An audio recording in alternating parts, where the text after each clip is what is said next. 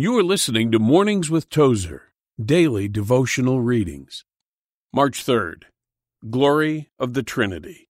Three that bear record in heaven the Father, the Word, and the Holy Ghost. And these three are one. 1 John 5 7.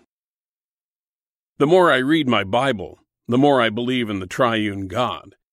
With the prophet Isaiah, I am stirred by the vision of the heavenly creatures, the seraphim around the throne of God, engrossed in their worship and praise. I have often wondered why the rabbis and saints and hymnists of the olden times did not come to the knowledge of the Trinity just from the seraphim's chorus, Holy, Holy, Holy. I am a Trinitarian. I believe in one God, the Father Almighty, maker of heaven and earth. I believe in one Lord, Jesus Christ, Son of the Father, begotten of Him before all ages.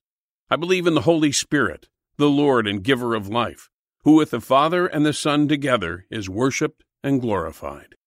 Isaiah was an astonished man. He could only manage this witness Mine eyes have seen the King. 6 5. Only the King of glory can reveal himself to the willing spirit of a man so that an Isaiah or any other man or woman, can say with humility, but with assurance, I know him.